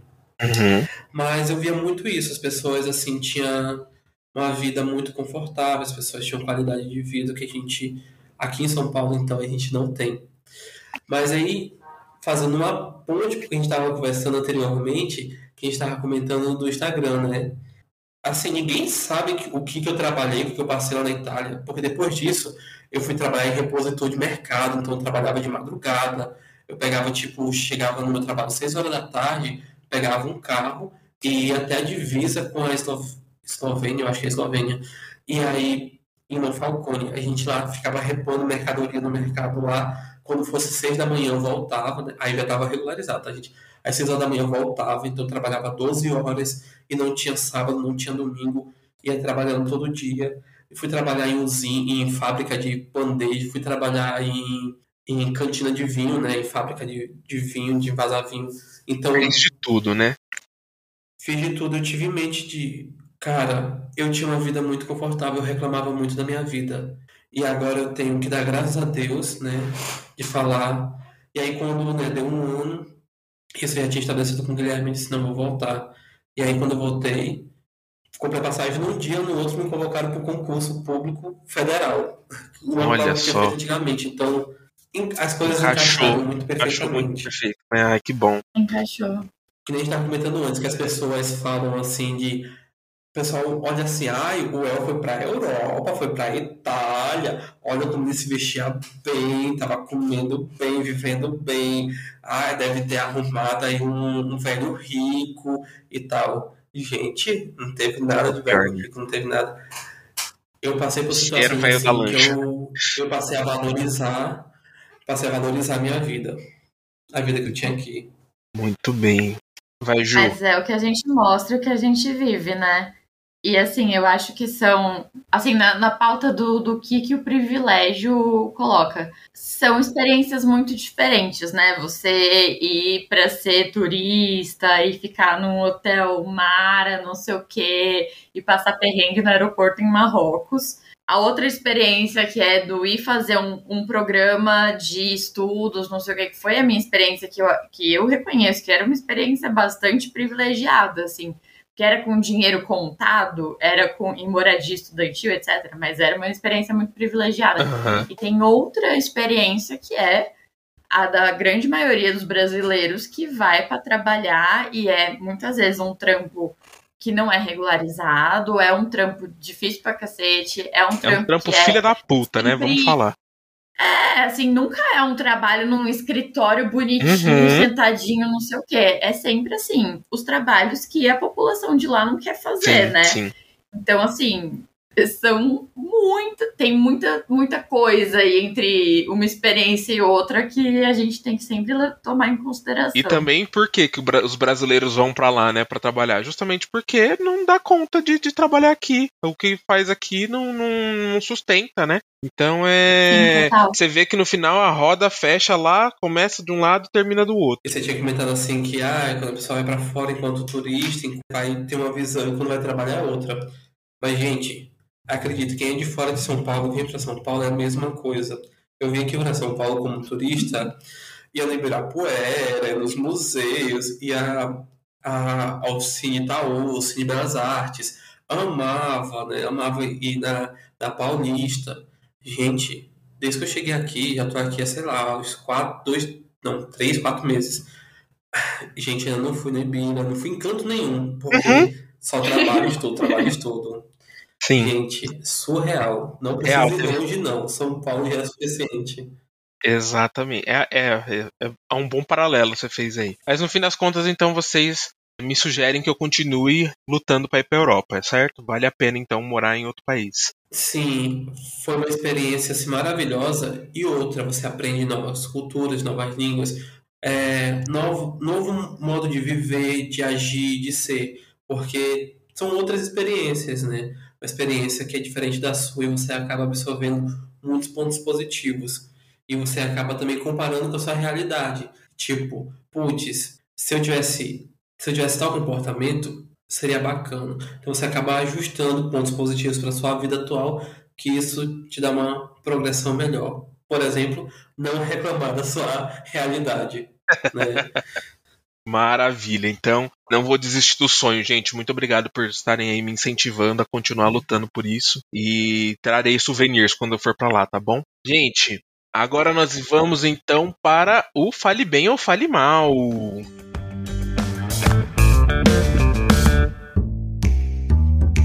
A vida tem sido difícil. Esse é o tema pegação no Twitter tava tipo, meu, quem num, pensa num reality. Qual que é o momento de felicidade do diretor e do Contra VP? você. Tudo joga contra Não, você. tá, mas esse BBB é artista? Fale bem ou fale mal. Então, como todo mundo já sabe, fale bem ou fale mal, é aquele momento de você falar bem ou falar mal de alguma coisa aí que você tenha visto ou que, que você esteja pensando ultimamente. Então, quem quer começar? Gente, eu, eu escuto muito sobre política. Eu trabalho escutando podcasts de política, de, de sei lá, de o assunto, café da manhã, de Cantanhede. Então, eu escuto muita coisa sobre política, sabe? Então conta, conta pra E- gente aí o que, que você faz para descansar, para quando você tá com a cabeça assim, ó, com a mente cansada, falando, não, agora deu, não aguento mais. O que, que você usa? O que, que você tem aí pra falar bem? Durmo. Tô brincando. quando, tem, quando descansa é o tempo de dormir, né?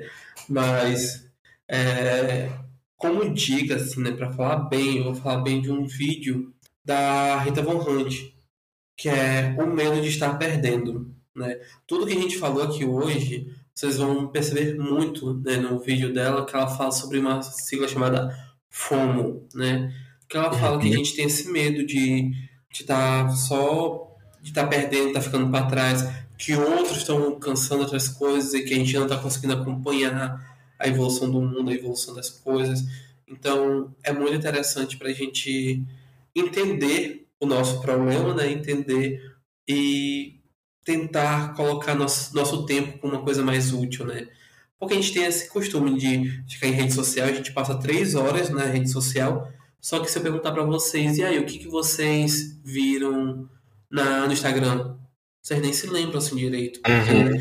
a gente gasta tempo com isso. E ela fala exatamente esse exemplo no, no vídeo. É interessante, é interessante dar essa olhada. Tudo, arrasou. Você, Ju? Nossa, o pior é isso, né? A gente se conheceu por conta de um podcast, todo mundo ouve podcast. Uhum. Eu também ouço podcast o tempo inteiro. E aí, quando o Fefos falou, eu falei, cara, até uma forma minha de descansar é ouvir é, podcasts, mas eu vou dar uma dica menos elaborada, assim, porque o El deu uma dica super chique, né? Aham. A minha dica é o podcast da Camila Frender, o É Nóia Eu Minha, adoro! mas especificamente os episódios que são do Roleta do Unfollow, Uhum. que são sempre com participação da audiência, e vocês vão ouvir muita gente cansada de muita coisa, mas é sempre muito engraçado. Eu adoro ouvir isso para dar uma desopilada, para dar, sabe, esvaziar um pouquinho a cabeça e para ver que tem muita gente tão cansada, cansada até com as coisas assim mais banais do mundo, como, sei lá, cansada de date ruim, Uhum. cansada Cansado do de, Pequeno sei lá, Príncipe. cansado, do- sabe? É muito bom. Então, a minha dica é isso. O É Nóia Minha, podcast da Camila Frender, mas especificamente, assim, especialmente o Roleta do Unfollow, Ai, são ótimos. Eu amo demais a Camila Frender, eu amo demais o Nóia Minha, inclusive é, é muito da minha inspiração, vem dela também, então uma excelente dica, falou super bem, viu, Malca? E o meu fale bem agora, depois de falar tão mal, né, do capitalismo, da meritocracia e desse governo de merda que a gente tá vivendo, eu quero falar bem. Eu já falei aqui outras vezes, outra vez, mas vou falar bem da, da série Headspace Meditação Guiada, que tem na Netflix, que eu acho muito legal que são episódios assim levinhos que sempre falam de algum tema sobre amor próprio, sobre relações, sobre coisas positivas e no final tem a meditação guiada no qual te ajuda a você respirar fundo, dar uma descansada, dar uma desligada da, da mente e do corpo. E é muito, muito legal. Eu gosto bastante, assim, quando eu tô pilhado, assim, ou muito estressado com alguma coisa, dá o play em um episódio, aí eu vejo lá o que ele tá falando, e se eu não me engano já tem três é, derivados no, no, Netflix, não dá até para você escolher qual que você quer, um que seja um tema mais interessante para você, aí você só deita, dá o play, escuta, depois você faz a respiração, de acordo com o que ele vai falando, para respirar fundo, fechar o olho e tal. E dá uma. Porque às vezes, se vocês forem para, para, para reparar, às vezes a gente esquece de respirar fundo ao longo do dia, né? E respirar fundo dá um leveza, um alívio na gente que muitas vezes, como a gente não tem o, o costume de fazer, acaba faltando na nossa, no nosso dia a dia, né? Na nossa rotina. Então, eu indico essa série que ajuda bastante a criar esse hábito para poder dar aquela revitalizada. Não, a gente até esquece a respira... a gente até esquece que a gente respira, né? Eu não sei uhum, vocês, mas do nada a gente fala assim, caramba, eu tô respirando. Exatamente. gente, assim, eu dei uma leve roubada. Então, aproveitando aí a, a oportunidade, eu queria falar bem de duas coisas. Você, nosso ouvinte, que está aí na linha, que está aí, ó, escutando essas pessoas maravilhosas falando para você de estar cansado, se você também está cansado, a melhor coisa que você faz, busque ajuda. Se você vê que, essa, que esse cansaço não é não está tão correto assim, que você precisa, se está atrapalhando sua vida, faça terapia, procure uma ajuda especializada, procure terapia que não tem coisa melhor do que você desabafar para uma outra pessoa, outra pessoa saber né, diagnosticar seu problema e lhe ajudar a tratar, tá bom? Então procure ajuda, procure sua rede de apoio, seus amigos, seus colegas e faça terapia. E uma segunda, uma terceira coisinha aqui que eu queria colocar para vocês também, assim, a gente comentou assim transversalmente sobre coisas políticas, né? E acredito que é uma situação nós estamos vivendo uma situação muito complicada, né? Que é, é, é o Bolsonaro tentando fazer ensaios de golpe, né? Então eu recomendo a todos, por favor, assinem a Carta pela Democracia, tá? Vão lá, assinem, contribuam, sejam uma pessoa a mais ali para defender nossa democracia, tá bom? Façam isso, aproveite que aí está disponível, entre lá no site, né? E assinem a Carta pela Democracia porque há tempos atrás as pessoas estavam é, pedindo a democracia e hoje a gente está defendendo para que a gente não perca, para que a gente não tenha retrocessos, para que a gente não volte a uma ditadura. Ditadura nunca mais. Se hoje nossa sanidade mental não está boa, imagine uma ditadura. Então, Deus vamos preservar nossa democracia, nosso direito de escolher, nosso direito de votar, de escolher nossos representantes, tá? E que esse nosso direito de escolher nunca mais nunca morra. Não, lacrou. Vou bater palma, vou aplaudir. Lacrou. Arrasou muito, pegou tudo. E é com esse fecho que a gente encerra esse episódio. Eu quero agradecer muito a participação de vocês. Mas antes é o momento de vocês se divulgarem pro mundo, né? Como que os, os ouvintes te encontram? Como que faz, Ju? Quase ninguém me encontra porque eu sou misteriosa das redes com o Instagram fechado. Mas o meu arroba é Julia com H, então L-H-A e malcriada. É, gente, é uma piada com o meu nome, mas é isso. me sigam lá. Arrasou. Você, Well. Então, gente, no Instagram eu sou arroba adm.well, well sendo W-E-E-L-L, né? E é isso, né? No Twitter, gente, eu não sou totalmente low profile porque eu não sei, não consigo lidar com muitas coisas ao mesmo tempo, assim, de redes sociais, porque ou acompanha um, não acompanha nenhum. Então, só o Instagram. Arrasou. Gente, muito obrigado por vocês terem tirado esse tempinho para conversar com a gente. Gostei muito da presença de vocês e vocês estão sempre convidados a retornar, viu? Obrigado mesmo, tá? Obrigada, Fefes, pelo convite. Eu me senti tão da hora com um convite para participar do podcast. Eu falei, eu sou uma pessoa legal, tá vendo? O Fefes me chamou. Tudo. Muito obrigada, amigo. Pode voltar sempre, tá? Ai, eu também agradeço essa oportunidade da gente compartilhar vivências, compartilhar é, essas experiências. Eu acho que isso enriquece muito. Então o podcast Sim. tornou acessível, né, gente, essa questão pra gente ouvir o outro, né? E obrigado, obrigado pelo convite, tá? Não vejo a hora da gente se reunir, fazer um cafezinho bem nenhenhen, tá bom? E é isso, um beijão a todos, beijão aí quem tá ouvindo a gente, ó. Hum, Beijo, queridos. Tudo. Eu sou arroba Fefs Camargo em todas as redes sociais. E se quiser mandar dúvidas, sugestões ou comentários, é só enviar um e-mail para falafefs.gmail.com ou no Instagram, arroba falafefs.